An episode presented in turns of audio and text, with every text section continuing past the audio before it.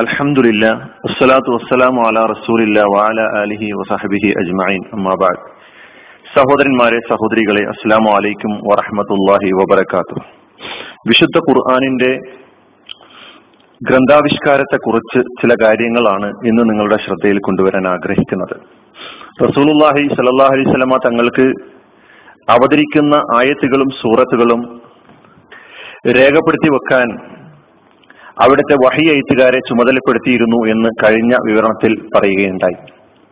ആ വഹി എഴുത്തുകാർ കുത്താബുൽ വഹി എന്ന പേരിലാണ് അറിയപ്പെടുന്നത്. അവർ എല്ലുകളിലും അതുപോലെ തന്നെ ഈന്തപ്പന ഓലകളിലും തോലുകളിലുമായി എഴുതി വെക്കുക എന്ന സ്വഭാവമായിരുന്നു സ്വീകരിച്ചിരുന്നത്. രേഖപ്പെടുത്തി വെക്കുക എന്ന സ്വഭാവമായിരുന്നു സ്വീകരിച്ചിരുന്നത്. അതോടൊപ്പം തന്നെ അവതരിക്കുന്ന ഓരോ ആയത്തുകളും ഓരോ സൂറകളും അധ്യായങ്ങളും മനഃപ്പാടമാക്കുക എന്ന പതിവും സഹാബി കിറാം തുറന്നുപോയിരുന്നു.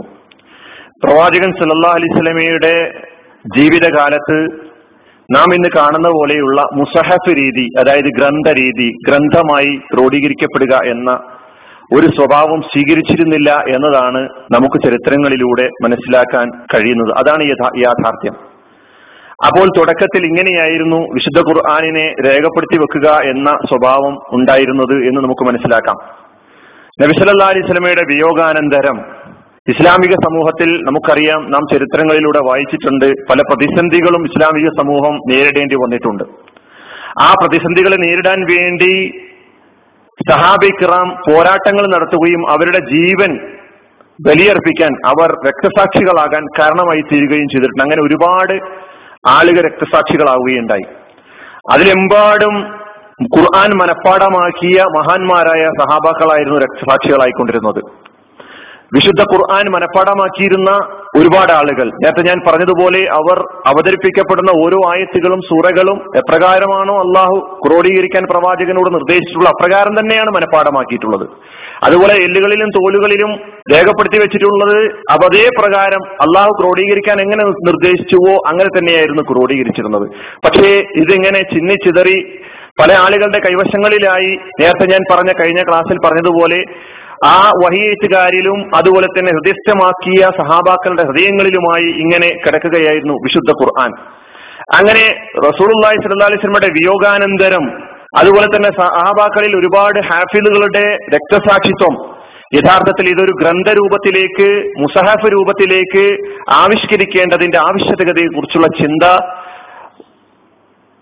ഉമർ ബിൻ ഖത്താബ് റലിയല്ലാഹുനുവിന്റെ മനസ്സിലുദിക്കുകയും ഈ ചിന്ത ഉമർ ബിൻ അലി അള്ളാഹുനു ഇസ്ലാമിന്റെ ഒന്നാമത്തെ ഖലീഫ അബൂബക്കർ സിദ്ദീഖ് അള്ളാഹുനുവിന്റെ മുമ്പിൽ സമർപ്പിക്കുകയും ചെയ്തപ്പോൾ തുടക്കത്തിൽ അബൂബക്കർ സിദ്ദീഖ് അള്ളാഹുനുവിന് ഒരു വൈമനസ്യമുണ്ടായിരുന്നു പ്രവാചകൻ സല്ലാ അലൈഹി സ്വലമ ചെയ്യാത്തൊരു കാര്യം ഞാൻ ചെയ്യുന്നത് എങ്ങനെ എന്നൊരു പ്രശ്നം അബൂബക്കർ സിദ്ദീഖ് അള്ളാഹുനുഹു അഭിമുഖീകരിക്കേണ്ടായി എന്നാൽ കാര്യത്തിന്റെ ഗൗരവം ഉമർ ബിൻ ഖത്താബ് അലി അള്ളാഹുനു അബൂബക്കർ സിദ്ദീഖ് അള്ളാഹുനുവിനെ ബോധ്യപ്പെടുത്തിയപ്പോൾ അതിൽ അദ്ദേഹം യോജിക്കുകയും അങ്ങനെ നബിസല്ലാ അലൈഹി സ്വലമയുടെ വഹിയെഴുത്തുകാരിൽ പ്രധാനിയായിരുന്ന സെയ്ദ് ബിൻ സാബിത്ത് റലിയല്ലാഹുനുവിനെ ആ ചുമതല ഗ്രന്ഥാവിഷ്കാരത്തിന്റെ ചുമതല ഏൽപ്പിക്കുകയും അങ്ങനെ അദ്ദേഹത്തെ ചുമതലപ്പെടുത്തിയതിന്റെ അടിസ്ഥാനത്തിൽ അദ്ദേഹം പല എല്ലുകളിലും ഈന്തപ്പന ഓലകളിലും അതുപോലെ തോലുകളിലുമായി അതുപോലെ സഹാബാക്കളുടെ ഹൃദയങ്ങളിലുമായി രേഖപ്പെടുത്തപ്പെട്ടിരുന്ന വിശുദ്ധ ഖുർആാനിനെ ഗ്രന്ഥമായി ശേഖരിക്കുവാനുള്ള ഗ്രന്ഥമായി ക്രോഡീകരിക്കുവാനുള്ള ശ്രമം ആരംഭിക്കുകയും ചെയ്യുകയുണ്ടായി.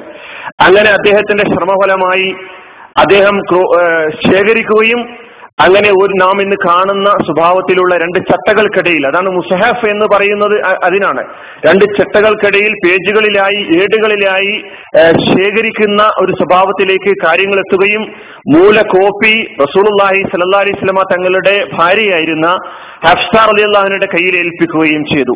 അതാണ് തുടക്കത്തിൽ നമുക്ക് നബിസല്ലാ അലൈഹി സ്വലമയുടെ വിയോഗാനന്തരം അബൂബക്കർ സിദ്ദീഖ് അള്ളാഹുവിനുടെ ഭരണകാലത്ത് ഖുർആാനിന്റെ സംരക്ഷണവുമായി ബന്ധപ്പെട്ട് ഇങ്ങനെ ചിതറിക്കിടക്കുന്ന ഇങ്ങനെ പല ആളുകളുടെയും കൈവശമായി കിടക്കുന്ന ഖുർആാനിന്റെ വ്യത്യസ്ത ശേഖരങ്ങളെ ഒരുമിച്ച് കൂട്ടി ഒരൊറ്റ ഗ്രന്ഥത്തിൽ രേഖപ്പെടുത്തി വെക്കുക എന്ന ഉമർ അലി അള്ളാഹുവിന്റെ ഉമർ അലി ആ ചിന്ത അബൂബക്കർ സിദ്ദീഖ് അള്ളാഹുനു ആ ചിന്തയോട് യോജിക്കുകയും നബ്സല്ലാ അലൈഹി സ്വലമയുടെ വഹി എഴുത്തുകാരനായ സെയ്ദുബിൻ സാബിത്ത് അലി അള്ളാഹുവിനെ ഏൽപ്പിച്ചത് പ്രകാരം അദ്ദേഹം ആ ദൗത്യം ആ ഉത്തരവാദിത്തം ഭംഗിയായി നിർവഹിക്കുകയും ആ നിർവഹിച്ച ദൗത്യം അല്ലെങ്കിൽ ആ ഖുർആാനിന്റെ ആ ശേഖരിച്ച ഗ്രന്ഥരൂപത്തിലാക്കി അഫ്സാർ അല്ലാഹുവിനുടെ കയ്യിൽ സംരക്ഷി സുരക്ഷിതം അത് സൂക്ഷിക്കാൻ ഏൽപ്പിക്കുകയും ചെയ്യുക എന്നതായിരുന്നു തുടക്കത്തിൽ നിർവഹിച്ചിരുന്നത്. എങ്കിലും ഖുർആാനിന്റെ ഭാഷ നമുക്കറിയാം അറബി ഭാഷയാണ്. അറബി ഭാഷ നമുക്കറിയാം ഏത് പ്രദേശത്തെ സംബന്ധിച്ചിടത്തോളം മലയാള ഭാഷയിൽ സംസാരിക്കുന്ന ആളുകൾക്ക് പോലും വ്യത്യസ്ത ജില്ലക്കാരുടെ ഭാഷാ ശൈലി വ്യത്യാസങ്ങൾ നമുക്ക് മനസ്സിലാക്കാവുന്നതാണ്. അതുപോലെ തന്നെ അറബികൾക്കിടയിൽ ഈ പറയുന്ന സ്വഭാവത്തിലുള്ള ഉച്ചാരണ ശൈലി വ്യത്യാസങ്ങളും അതുപോലെ തന്നെ ഭാഷാ ശൈലി വ്യത്യാസങ്ങളും ഒക്കെ തന്നെ പ്രകടമായിരുന്നു. തുടക്കത്തിൽ അതൊരു പ്രശ്നമായി പിന്നെ കണ്ടിരുന്നില്ലെങ്കിലും അങ്ങനെ ഖുർആൻ അവരുടെ ഉച്ചാരണ ശൈലിയിലും അവരുടെ ഭാഷാ ശൈലിയിലും പാരായണം ചെയ്യുവാനും പ്രയോഗിക്കുവാനും ഉപയോഗിക്കുവാനുള്ള അനുവാദം തുടക്കത്തിൽ നൽകിയിരുന്നു.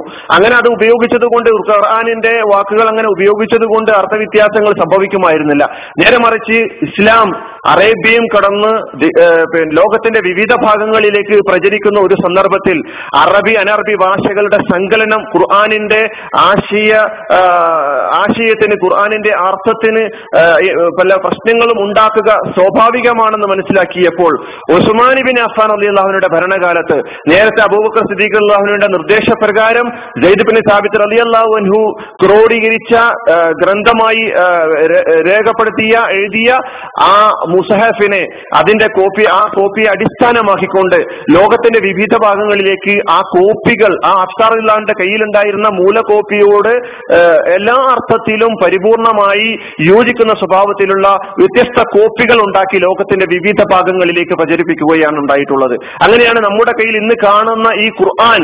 ഈ ഖുർആാനിന് അതിന്റെ പാരായണ ശൈലിയിലും ഉച്ചാരണ ശൈലിയിലും അർത്ഥങ്ങളിലും ഒരു വ്യത്യാസവും ഇല്ലാതെ ലോകത്തിന്റെ ഏത് കോണിലുള്ള ഏത് വിശ്വാസി പാരായണം ചെയ്താലും എല്ലാവർക്കും വളരെ എളുപ്പത്തിൽ മനസ്സിലാക്കാൻ വളരെ എളുപ്പത്തിൽ ഉൾക്കൊള്ളാൻ വളരെ എളുപ്പത്തിൽ മനസ്സിലാക്കാൻ കഴിയുന്ന സ്വഭാവത്തിലുള്ള ഒരു കർമ്മം നിർവഹിച്ചിട്ടുള്ളത് അബൂബക്കർ സിദ്ദീഖ് അലിയുടെ ഭരണകാലത്തും തുടർന്ന് കോപ്പികളായി ലോകത്തിന്റെ വിവിധ ഭാഗങ്ങളിലേക്ക് ഖുർആൻ പ്രസിദ്ധീ ഖുർആാന്റെ കോപ്പികൾ അയച്ചിട്ടുള്ള ഉസ്മാൻ ബിൻ അഫാൻ അള്ളാഹുനുടെ ഭരണകാലത്തുമാണ്. അതുകൊണ്ടാണ് റസ്മുൽ ഉസ്മാൻ ഉസ്മാൻ അലിള്ളാഹുവിന്റെ ഭരണകാലത്തെ ആ കർമ്മം അത് യഥാർത്ഥത്തിൽ ലോകത്തിന്റെ വിവിധ ഭാഗങ്ങളിലുള്ള ഖുർആൻ നേരത്തെ ഞാൻ ഞാൻ നേരത്തെ പറഞ്ഞതുപോലെ അഫ്ഷാർ അല്ലാഹുവിനുടെ കയ്യിലുള്ള ആ കോപ്പിയോട് നൂറ് ശതമാനം യോജിക്കുന്ന കോപ്പിയായിരുന്നു. ഇതാണ് ഇപ്പോൾ നമ്മുടെ കയ്യിലുള്ളത്. ഖുർആാനിന്റെ ഗ്രന്ഥാവിഷ്കാരം റസൂലുള്ളാഹി സ്വല്ലല്ലാഹി അലൈഹി വസല്ലമയുടെ വിയോഗാനന്തരം അബൂബക്കർ സിദ്ദീഖ് അള്ളാഹുവിന്റെ ഭരണകാലത്തായിരുന്നു തുടക്കം കുറിച്ചത് എന്ന് നമുക്ക് മനസ്സിലാക്കാൻ കഴിയുന്നു. നേരത്തെ ഞാൻ കഴിഞ്ഞ വിവരണത്തിൽ പറയുകയുണ്ടായി ഖുർആാനിന്റെ ക്രോഡീകരണമല്ല നടന്നത്. ഖുർആൻ രണ്ട് ചട്ടകൾക്കിടയിൽ പേജുകളിലായി രേഖപ്പെടുത്തുക എന്ന കർമ്മം മാത്രമായിരുന്നു ഇവർ നിർവഹിച്ചിരുന്നത്. നബിയുടെ കാലത്ത് അത് എല്ലുകളിലും അതുപോലെ തന്നെ പ്രവാചകൻ സല്ലാ അലൈഹി വസല്ലമ തങ്ങളുടെ സഹാബാക്കളുടെ ഹൃദയങ്ങളിലുമായി രേഖപ്പെട്ട് കിടക്കുകയായിരുന്നു. എപ്രകാരമാണ് ക്രോഡീകരിക്കേണ്ടത്? അപ്രകാരം തന്നെ ദൈവികമായ നിർദ്ദേശത്തിന്റെ അടിസ്ഥാനത്തിൽ ക്രോഡീകരിക്കപ്പെട്ട ആ ഹൃദയസ്ഥമാക്കപ്പെട്ട എല്ലുകളിൽ രേഖപ്പെടുത്തപ്പെട്ട ആ ഖുർആാനിനെ ഗ്രന്ഥമായി ആവിഷ്കരിക്കുക എന്ന മുസാഹിഫായി ആവിഷ്കരിക്കുക എന്ന കർമ്മമാണ് അബൂബക്കർ സിദ്ദീഖ് ഭരണകാലത്തും തുറന്നു കോപ്പികളായി ഉസ്മാൻ ബിൻ അഫാൻ അള്ളാഹുയുടെ ഭരണകാലത്തും നിർവഹിക്കപ്പെട്ടിട്ടുള്ളത്. അതിന്റെ പിന്നിലുള്ള കാരണങ്ങൾ നമ്മൾ മനസ്സിലാക്കുക. അള്ളാഹു സുബാനു വാല നമ്മെ അനുഗ്രഹിക്കുമാറാകട്ടെ. അലഹമുല്ലാഹി റബ്ബിൽ ആലമീൻ. അസ്സാം വലൈക്കും വാഹമത്തുള്ള